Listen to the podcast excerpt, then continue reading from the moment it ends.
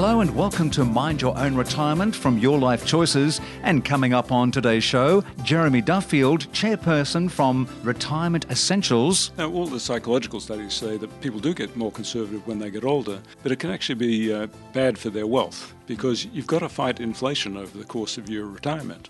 And if you don't have some money in growth investments, you're going to fall behind the iconic Beverley Sutherland Smith, talking cooking and so much more. Uh, one of my things at the moment that I'm loving is cos lettuce cut in half, put in a pan with the cut side down so it actually char grills a little bit, turning it up on a plate and covering the top with cheese and pear. And when it comes to travelling, Airbnb, the pitfalls, what you should be doing. Barry Wallacott is joining us from Slater and Gordon. If you want to get repatriated back to Australia because you need major surgery and you don't want to have it in some exotic locale, you want your travel insurer to repatriate you back, and that's not going to be paid for by Airbnb or the host.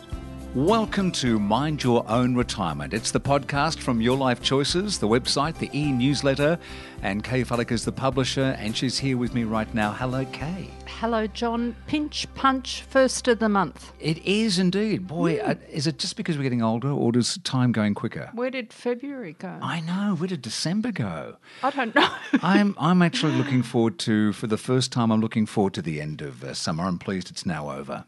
Oh. It's been such a horrific uh, time. And I think it's been tough. Yeah, I agree with and that. And the winds yeah. have been horrible. As yep. somebody who's uh, on the water a lot, I, I know I'm very much aware of that. And it's it's just been a, a pretty tough time for so many people, and it's just been a, a horrible time for those folks who've uh, both from Kangaroo Island right through to the east coast of uh, Australia. Just, just horrible. So we're doing a lot more about that, John, in terms of travel destinations. Mm-hmm. So we'll roll that out across the website because people think, oh well, the fires have stopped, but there's a lot of hardship and there's a lot of need to go to the regions. So We've got um, things to talk of health. I can't wait to talk to Beverley Sutherland Smith. That's going to be fantastic. Is that a coup? Oh yeah. Is she a friend of another friend of yours? I suppose. I'd like to say that, John. I'll be meeting her for the first time today, but she does have a local cafe uh-huh. and cooking classes and so on.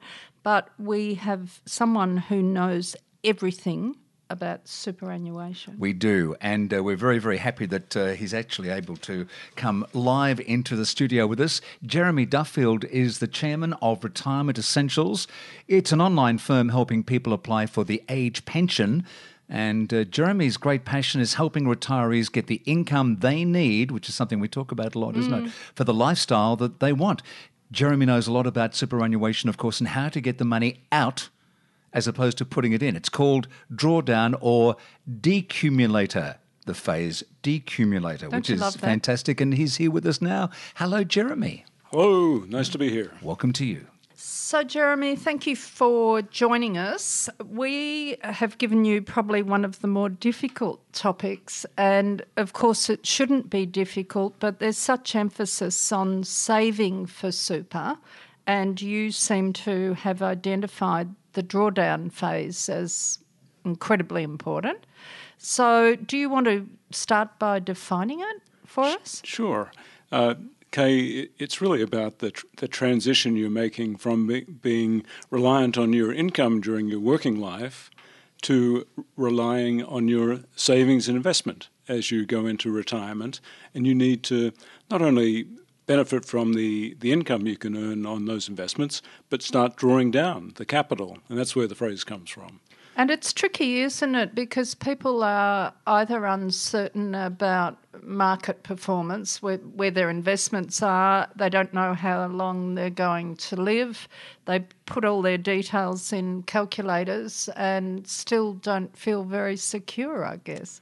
It's a really tough. It's a really tough question. I always used to think about it in terms of my, my mother, who's now ninety, and how's she going to deal with the dual uncertainty as a self-funded retiree of dealing with how long you're going to live and how how might investments markets do. Now I'm 65 myself, and uh, it's an issue for me. How am I how am I going to do that over the course of my uh, re- career after work? So, when we start to draw down super, is that technically when we reach preservation age or when we choose to activate? preservation age is sort of an artificial age the government has established to say when we can start taking money out of out of super without tax consequences. So it's typically 60, 60 for most most people these days, and uh, but then there are other key age ages. It's obviously when you retire, what, when you decide to get to that point of not working and relying on your working income anymore, and then when you're eligible for the age pension, which is typically 66 these days. When, when should you actually stop putting money into super, even if you're you know working? I mean, because quite often, like my my investment people say, oh, you know, put this in, and then it's wash it through, and it's got tax implications that are positive for you. And uh, is there a time when you should not sort of continue to put it into the pool? Yeah. It's very hard, isn't it, to know? it, it is hard, and that's where you can use some professional advice. But one of the things we found in, in talking to our, our age pension clients is that many people leave it in the accumulation phase uh, much too long, and they forget to put it into an account based pension, which has the benefit of, of tax free status. And so they continue to pay 15? percent ta- up to 15% tax on, the, on their earnings when they could be getting it tax free. I understand that everybody's situation is different. So, this is why this discussion is difficult. But are there any um, broad parameters that you can say, well, this is how I would approach thinking about drawdown? Yep. Well, the first thing I, I do is uh, learn whether I'm eligible for the age pension. Yep. Because the age pension for most people is going to be the foundation of the, of their retirement program. And you know, you might apply, you might get the part pension, or you might get a full pension, but it's very valuable to you, and it does have the, the glory of rising with um, the cost of living over time, and uh, and it's guaranteed for life. So and the healthcare card and the healthcare card, very mm. important. And so that's getting that established is the first first thing you do. But of course, you've got to wait till you're 66 uh, before you can do that. And then the next thing is to work out you know, sort of form an opinion of how much you're going to need to spend every, every year and then how much you can afford to spend. And that's where the tricky part comes in. I guess the, the, the mantra that we always use on this podcast is uh, plan, plan, mm. plan, plan, understand, and act. I think the the trick for many people, and I would say this is linked to the baby boomer generation particularly, is many of us don't know how much we're spending. Ah. We're in. We're not running a budget, uh, old school budget. We're putting it on the credit card and closing our eyes and hoping it'll all work out. Yeah, the closing your eyes approach really doesn't work when you're retired because that's all you have left you, mm. is you have your savings. And so people do run out, and, mm. and it, it's sad when, when they do. And it's sometimes because they were frivolous, it's sometimes just because things are tough in investment markets, um, and it, this the cost of living starts to eat, eat away. So it, mm. it is a mm. bit worrisome, and does talk to the need to put money aside in the first place, but then to be relatively conservative, but not too conservative when you when you have retired. Jeremy Duffield is uh, with us, the chairman of Retirement Essentials. Jeremy, I have a friend of mine who has uh, a significant um, pool of money in the uh, superannuation, but she believes that she may have other through her working life all scattered around the place. Is there a place that you can find out if there are because there is a lot of money out there that people don't even know that they've got that they could put into a superannuation fund. Is there a place that one can go to find out if one has monies in other super funds? Yes, there are plenty of places. Actually, there are, people will fall all over themselves to help you find your lost, lost, lost, super. And but there's hope... one that doesn't charge. oh, God bless you.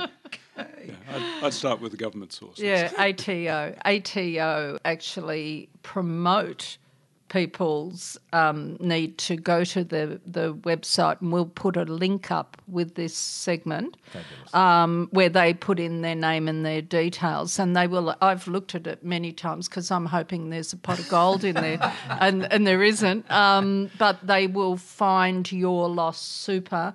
But there are companies who say we will find your lost super. Don't do it because they'll charge you money. Of course they yeah. will. Oh, thank you for that. That's a pleasure and your friend. Um, was that really you, John? No, well, it, no, it was my friend who you know, and, and she, okay. she, would be most gratified uh, to know that you care. Okay, so when it comes to um, pension products within super funds, is it easy to compare? It's not easy to compare super funds, but I, you know I, I would look at um, a number of things. the most important thing is to get your asset allocation right, and, and that means get the allocation between growth and defensive type instruments right, and so you've got to choose the right portfolio for you. Uh, and then I, I, pay attention to keeping costs low. You know, the co- costs is the one thing that's that you can be certain about. So, you know, look at performance, but also look at the ongoing costs that are associated with it. Is it true that older people become risk averse and become too defensive in their mix? Yes, it is. Uh, yeah. now, all the psychological studies say that people do get more conservative when they get older, but it can actually be uh, bad for their wealth because mm. you've got to fight inflation over the course of your retirement. And if you don't have some money in uh, growth investments, you're going to fall behind. Yeah. And that's what's happening now with interest rates at this, these record lows. It's actually a very tough time mm. to be retiring or to have been conservative. And so we're seeing a lot of people with cash that are really, really struggling. And that's, that's really unfortunate, I think. Well, we found in our survey that a lot of people are holding relatively small retirement nest eggs in cash or term deposits, which are going backwards. We find that too. In, in terms of our ap- applicants, uh, we find that about one third are mostly in cash. Mm. And that's a tough way to run a retirement portfolio. Yeah, and it, back in the day, the the sums used to be you could rely on doing your sums on at least five percent return on cash, yeah. and that was conservative. So we've certainly seen a, a, different landscape appear now. Yeah, we're really in the in the one to two percent, mm. and that's for people that are, that are, that shop around. For people that don't shop around, they may get sub sub one percent, mm, which is nothing. So how can we find out more? Um, I think we should have a look at Jeremy's website. Excellent. And it's uh, um, retirementessentials.com.au, correct? That's right. Alrighty. And as always, our members feel comfortable to send us Q and A, mm-hmm. and if they want Jeremy in particular to answer, I'm sure he'll do that for yeah. us. Yeah, we'll give out his mobile number, and he'll be happy to take your call wherever I think he so. happens to I be. think we should just publish that. Not. yeah. No. No. Not not a good event. Of course, uh, as always, you'll see uh, the retirementessentials.com.au uh, link up on the Your Life Choices website. Jeremy Duffield's been uh, our guest on this particular episode, first guest on Mind Your Own Retirement. He's the chairman of Retirement Essentials. Thank you so much indeed for taking time to see us. Thanks, Thank you, Jeremy.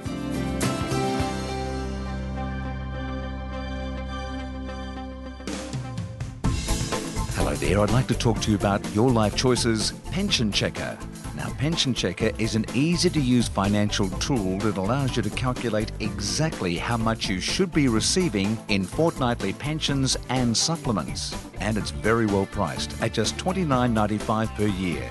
To learn more, go to pensionchecker.com.au and make today the day you take control of your income with Your Life Choices Pension Checker.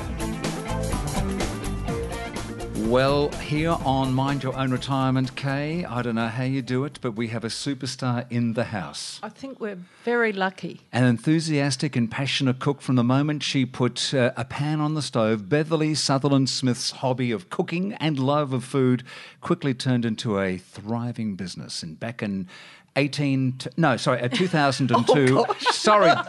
I'm Naughty kidding. 27th cookbook was published back in 2002 entitled The Seasonal Kitchen. It's uh, not only a cookbook, it also displays her new interest, Edible Garden, which is designed around her home to link with the love for food, of course.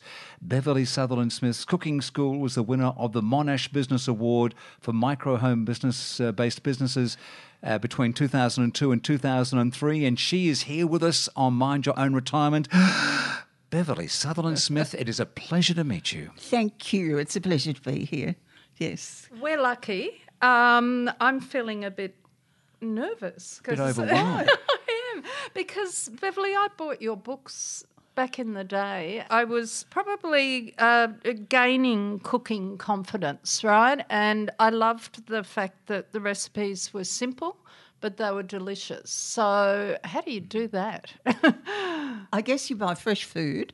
You're passionate about how you treat it with great respect uh, and with the thought of the meal that's coming up.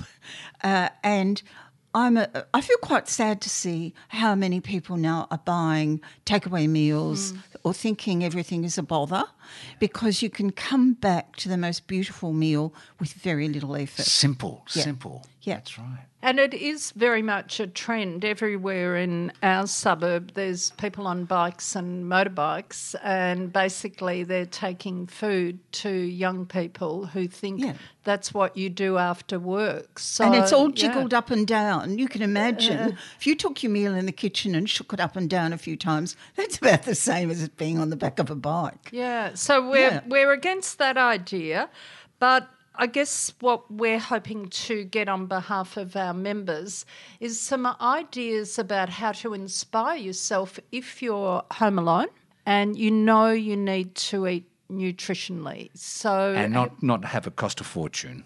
yeah, Yeah. yeah. Absolutely. Look, if I was thinking of what I would store in the fridge, because the saddest thing is when people say, oh, it's not worth cooking for me because Hmm. I'm on my own. I'm cooking for me. And I think I'm the most important person in the house. You are. So, of course, I'm going to cook well. uh, for example, I make sure I go to the market about once a week and wander around and have a coffee and see what's in. I always make sure I've got some lovely free range eggs in the fridge. I mean, there's nothing nicer than a beautiful homemade omelette with some fresh herbs on it. You can buy herbs now. People are lucky out there. They don't realise how great it is compared to when I first began and there was nothing in the market compared to now. Is that why you started growing? Is is that where in the beginning? Yeah. yeah, Yeah. because you couldn't get what you needed. Uh, uh, no, a little bit of both. I couldn't quite get every time I wanted it the herbs, perhaps. Right. But then I got excited about a garden that was full of, you could eat everything. Uh, so that's why it was called the edible garden. Uh, that everything in it was edible, like it might have camellia, which you can classify as a tea plant. Uh, it would have all the herbs, and people started gifting me with rare things. I'll put in these white strawberries or do this. So it kind of extended out there into the world. And sadly, I have left it now because that enormous garden proved eventually on your own to be, frankly, just too, too much. much. Too much. Yeah. But you can now buy most of what you want. Yeah. Yeah. And you couldn't then. And I've still got a tiny courtyard, and you- which you can hardly get into for things like thyme and rosemary bushes. And so I've continued that. But, you know, getting back to the market, uh, tomatoes. If you've got a few tomatoes and a bunch of basil and some good crusty bread, there's nothing more gorgeous than just a fresh tomato sandwich. You can get good ones. Are you as hungry as I am? Uh, Yeah. Cucumber, tomato, a bit of feta, some olives. You've suddenly got a gorgeous Greek salad. And that is really so nourishing, all that kind of food. Uh, one of my things at the moment that I'm loving is cos lettuce cut in half, put in a pan with the cut side down so it actually char grills a little bit, turning it up on a plate and covering the top with cheese and pear Oh, my goodness gracious me. and having that with crusty bread. I mean, that's how is a three minute job too much for anyone to do and enjoy? and it's fun. Yes. It's fun. When I was growing up, my mother, who was from England, would pressure cooker the heck out of everything. We should have thrown away the vegetables and just drunk the water at the bottom, Beverley, because that was where all the nutrition was. So um, our history wasn't uh, at all uh, exotic when it came to the culinary. You know, how did you start? Where was your first love? my first love actually was my granny, uh, who lived next door, and for some reason, at about the age of 60, opened a restaurant in Little Collins Wow. Street. And it served only one thing you had an omelette. Take it or leave it. It was actually called the White Hen, and there was a little white hen. Her name was Henrietta. So she made these omelettes. You could have herb, cheese, ham, tomato, but you had an omelette. It was constantly full. Uh, there was a queue, and a lot of people from J.C. Williamson and the theatres could eat an omelette before a show. And not Wow. feel Yeah. weighed down, but Wow. give them. And I can remember, you know, like Robert Helpmann was a regular. Uh, there were a lot of famous people when they just sat at the shared table, had um, Henrietta's omelette, and left. How special is that? That kind of inspired me a bit. Watching, and we lived next door, so every Sunday she'd cook. So when I needed advice as I got married and my husband, who was in the wine business, kept bringing people home for dinner, I'd whiz in and talk to her uh, and ask, you know, what could I do, etc. So that was kind of like gradually becoming more and more enthusiastic, and there was nothing in the marketplace, no books. You you don't kind of realise how lacking it was in advice for people. Well, it was all know. coming from the Northern Hemisphere, wasn't it? So it was English cookbooks, Yep. which had no very little relevance to Correct, our yes. life. Yeah. And also, it wasn't that. I think the Age or Herald Sun had one cooking column that was just this tiny little recipe every week. Uh, of course, long before television, long before you listen to radio and you might get a recipe, but you had to quickly write it down. So there was a big disadvantage, and that's how the classes started. People would come to dinner and say, Would you mind telling me how you did this? And after a while, I thought, I can't just keep doing this. How about if I have a lesson? They pay me to cover the cost, and we had five people.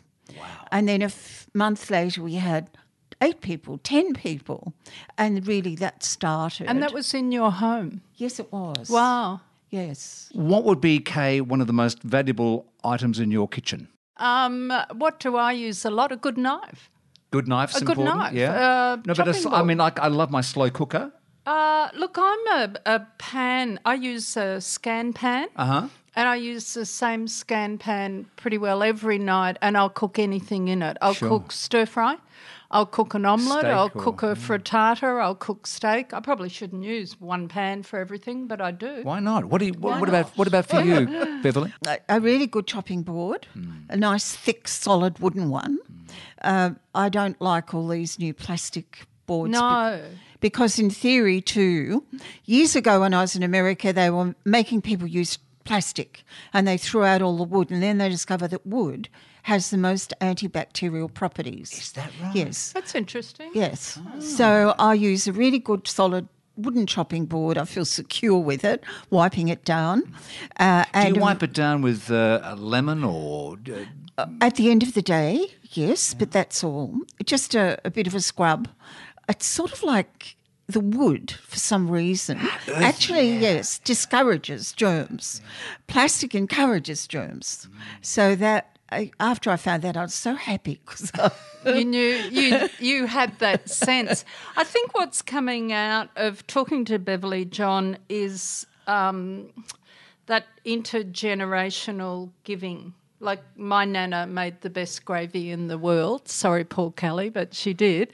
Um, this is how we learn. We learn from our grandmas, our mums, our I, I- grandpas. I wish I could maybe? say that, Kay, because my mother was the world's worst cook. Okay, She right. was just appalling. Well, you should God, I mean, look, to we're all Beverley's fine. We, we were, we look, we all go- grew up. Look at this, a big, strong lad at sixty-nine. Yeah, you yeah. look pretty good to me. I feel great. Not but, starving. But um, but she came from that uh, very the, yeah, back in the UK, in the day, middle of. London, the the twenties and before. Mm. So it was a tough time. But since then, I have learned to enjoy fresh, wonderful foods and uh, and to experiment and not be frightened to have fun. Good. And you did say something there. They came from a tough time. Mm, so it was not easy to cook well. And as, and they always Yeah. had you know so many kids to have to feed Yeah. another Well, mouth. also rationing. Post-war Yes, exactly. rationing It was t- terrible. took away a lot of the ingredients. Oh. So We're getting the wind up already. I- Bev- I don't want to stop this. I uh, could go forever. well, maybe maybe we can do this again. Please. But uh, I'm interested in how you would encourage people when they get to the point it's not worth cooking for me. Yes. Is it about having items in the fridge? Is it a bit of a self pep talk? Have you got any ideas how to uh, make people think, yes, I'm worth it? You know? A couple of things, yes. Whiz to a market and get some lovely fresh produce. Pop it in the fridge and you've got it there. Uh, but have a little plan about it as well, like we'll get tomatoes, we'll get basil, etc. But then go somewhere nice for a meal and see something that's done and get a little bit excited. I could do that. Yes. I think the fashion of the the kind of masterclass stuff is gone a bit, thank goodness. I'd like it to return to you don't need to be doing 10 different things and on a plate to have a gorgeous meal. And I think, you know, that sort of coming back to simple To is the new thing. So, where you can enjoy Beverley's recipes and, and food is the seasonal, A seasonal kitchen, yes. which is in Prahran in Melbourne. I've um, I did my research. I went there for breakfast. It was heavenly, but I believe her lunch is even better. Is that next to the Prahran Market? It's near the Mount Erica Hotel Oh, okay. in High Yes, Street. excellent. and I do all the cake baking Oh. because although we have these wonderful bakers, Ah. uh, I like the old fashioned kind of butter cakes to have with a cup of tea or coffee ah. that you can't actually get, but you can't buy those. I know, I know. And Isn't it like a sad? I mean, I love a like good Granny used to make. Cake. Yeah, So. I'm going to go for broke here. Beverley, if we asked you, would you share with us a short list for the website on things that are handy to have in the fridge to for, for people living on their own? problem. And and then we can we can actually try and help a Absolutely. little bit more. here. Absolutely. And, and not cost a fortune. And in fact, a lot cheaper than going out getting your other eats, etc. Yes. Beverley Sutherland Smith, a very special guest on Mind Your Own Retirement. Many of our listeners will know you, of course, and have seen you and have heard you and have read you. Uh, nothing but success. And please continue on. And don't forget to uh, go to the website, the seasonalkitchen.com.au. The seasonalkitchen.com.au is a great place to go to find out more, or Beverley Sutherland Smith, one word, .com.au. All those links will be put up onto our website as well. Take care and more power to you. Thank you. On the line, Barry Wallacott from Slater and Gordon, the National Practices Group leader. Barry has uh, had more than 30 years' experience as a lawyer and for just about all of his time has specialised in public liability and personal injury law. And we're delighted to be able to talk to Barry about Airbnb because it's such a popular option. People think "Oh, hotels cost a lot, I'll Airbnb it around the world or here. But how do you know that you'll be covered if something goes wrong? We see some horror stories on the telly, don't we? We do. So, Barry, could you help us by starting assuming John is the guest mm-hmm. and he is at an Airbnb, let's say Paris, because we can, and he might be injured or disadvantaged. What What's the law there? Well, look, the laws are a, mixture of simple and complicated.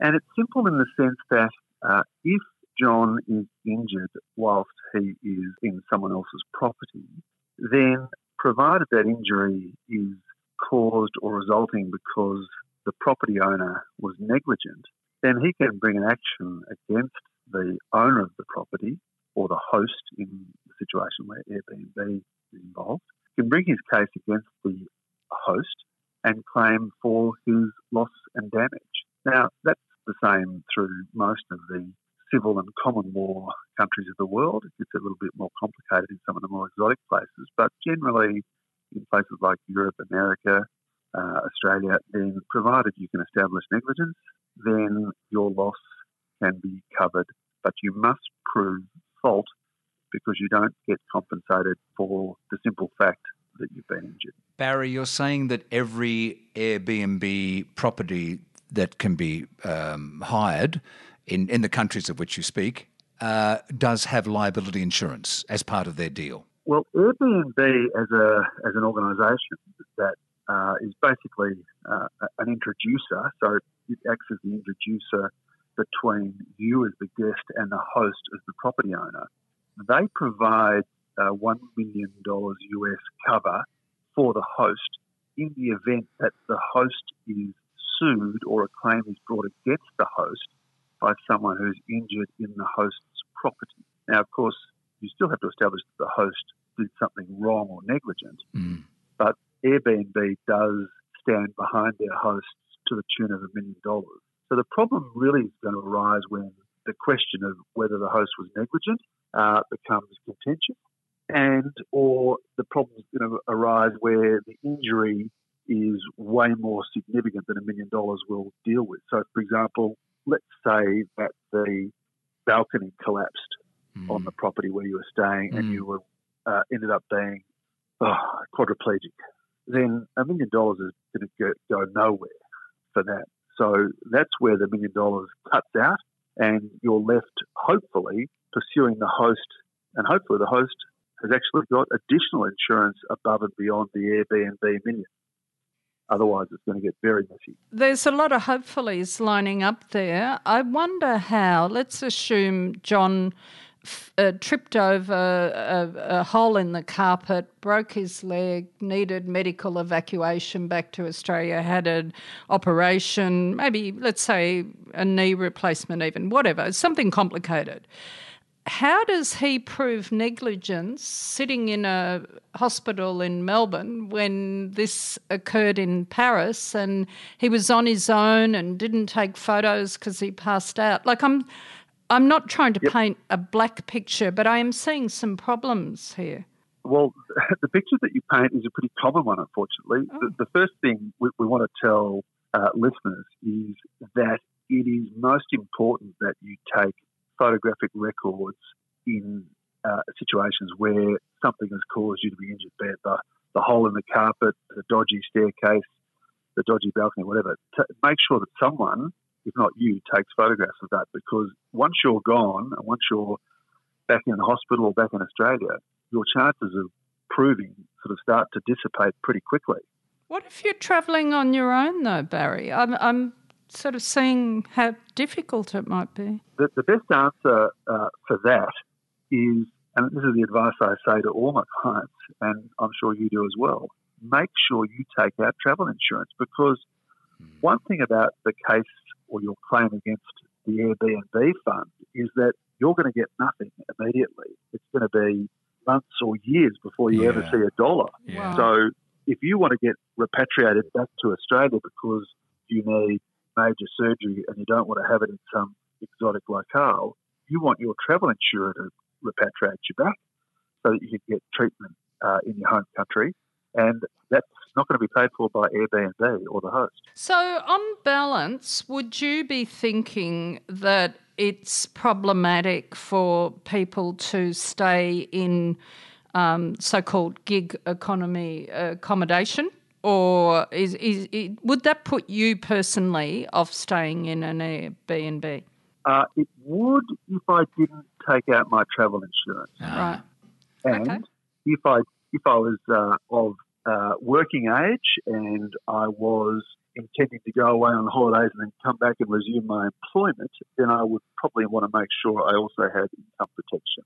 Barry, good advice always. Take out travel insurance. Don't skimp because, my gosh, if you need it, you are going to need it. Mm. Absolutely right.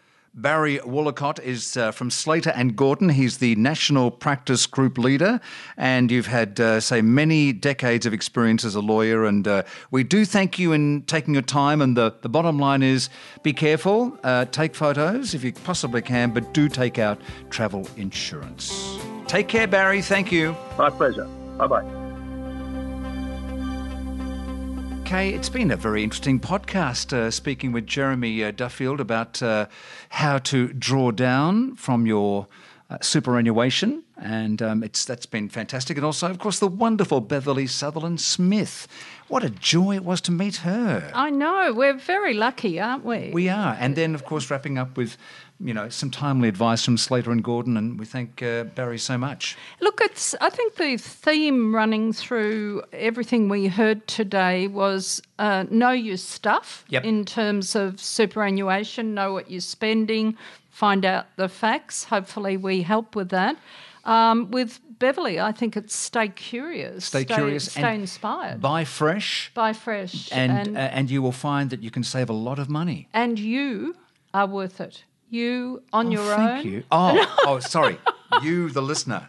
Stabbing this man with my pen. I know. And then we had Barry talking about Airbnb, which I personally found very interesting because if I stay in one, I don't often, but if I do, I will be taking photos when I arrive. Absolutely. And we hope that you will join us for our next Mind Your Own Retirement podcast. Please, folks, go to Your Life Choices, the website, the e newsletters. There is absolutely no charge to join, and you will get so much information you won't believe it. And of course, the links to all the folks we've spoken to today. YourLifeChoices.com.au. And from Kay Fallick, the publisher, and me, John Deeks, thank you for listening, and we'll see you next time for Mind Your Own Retirement.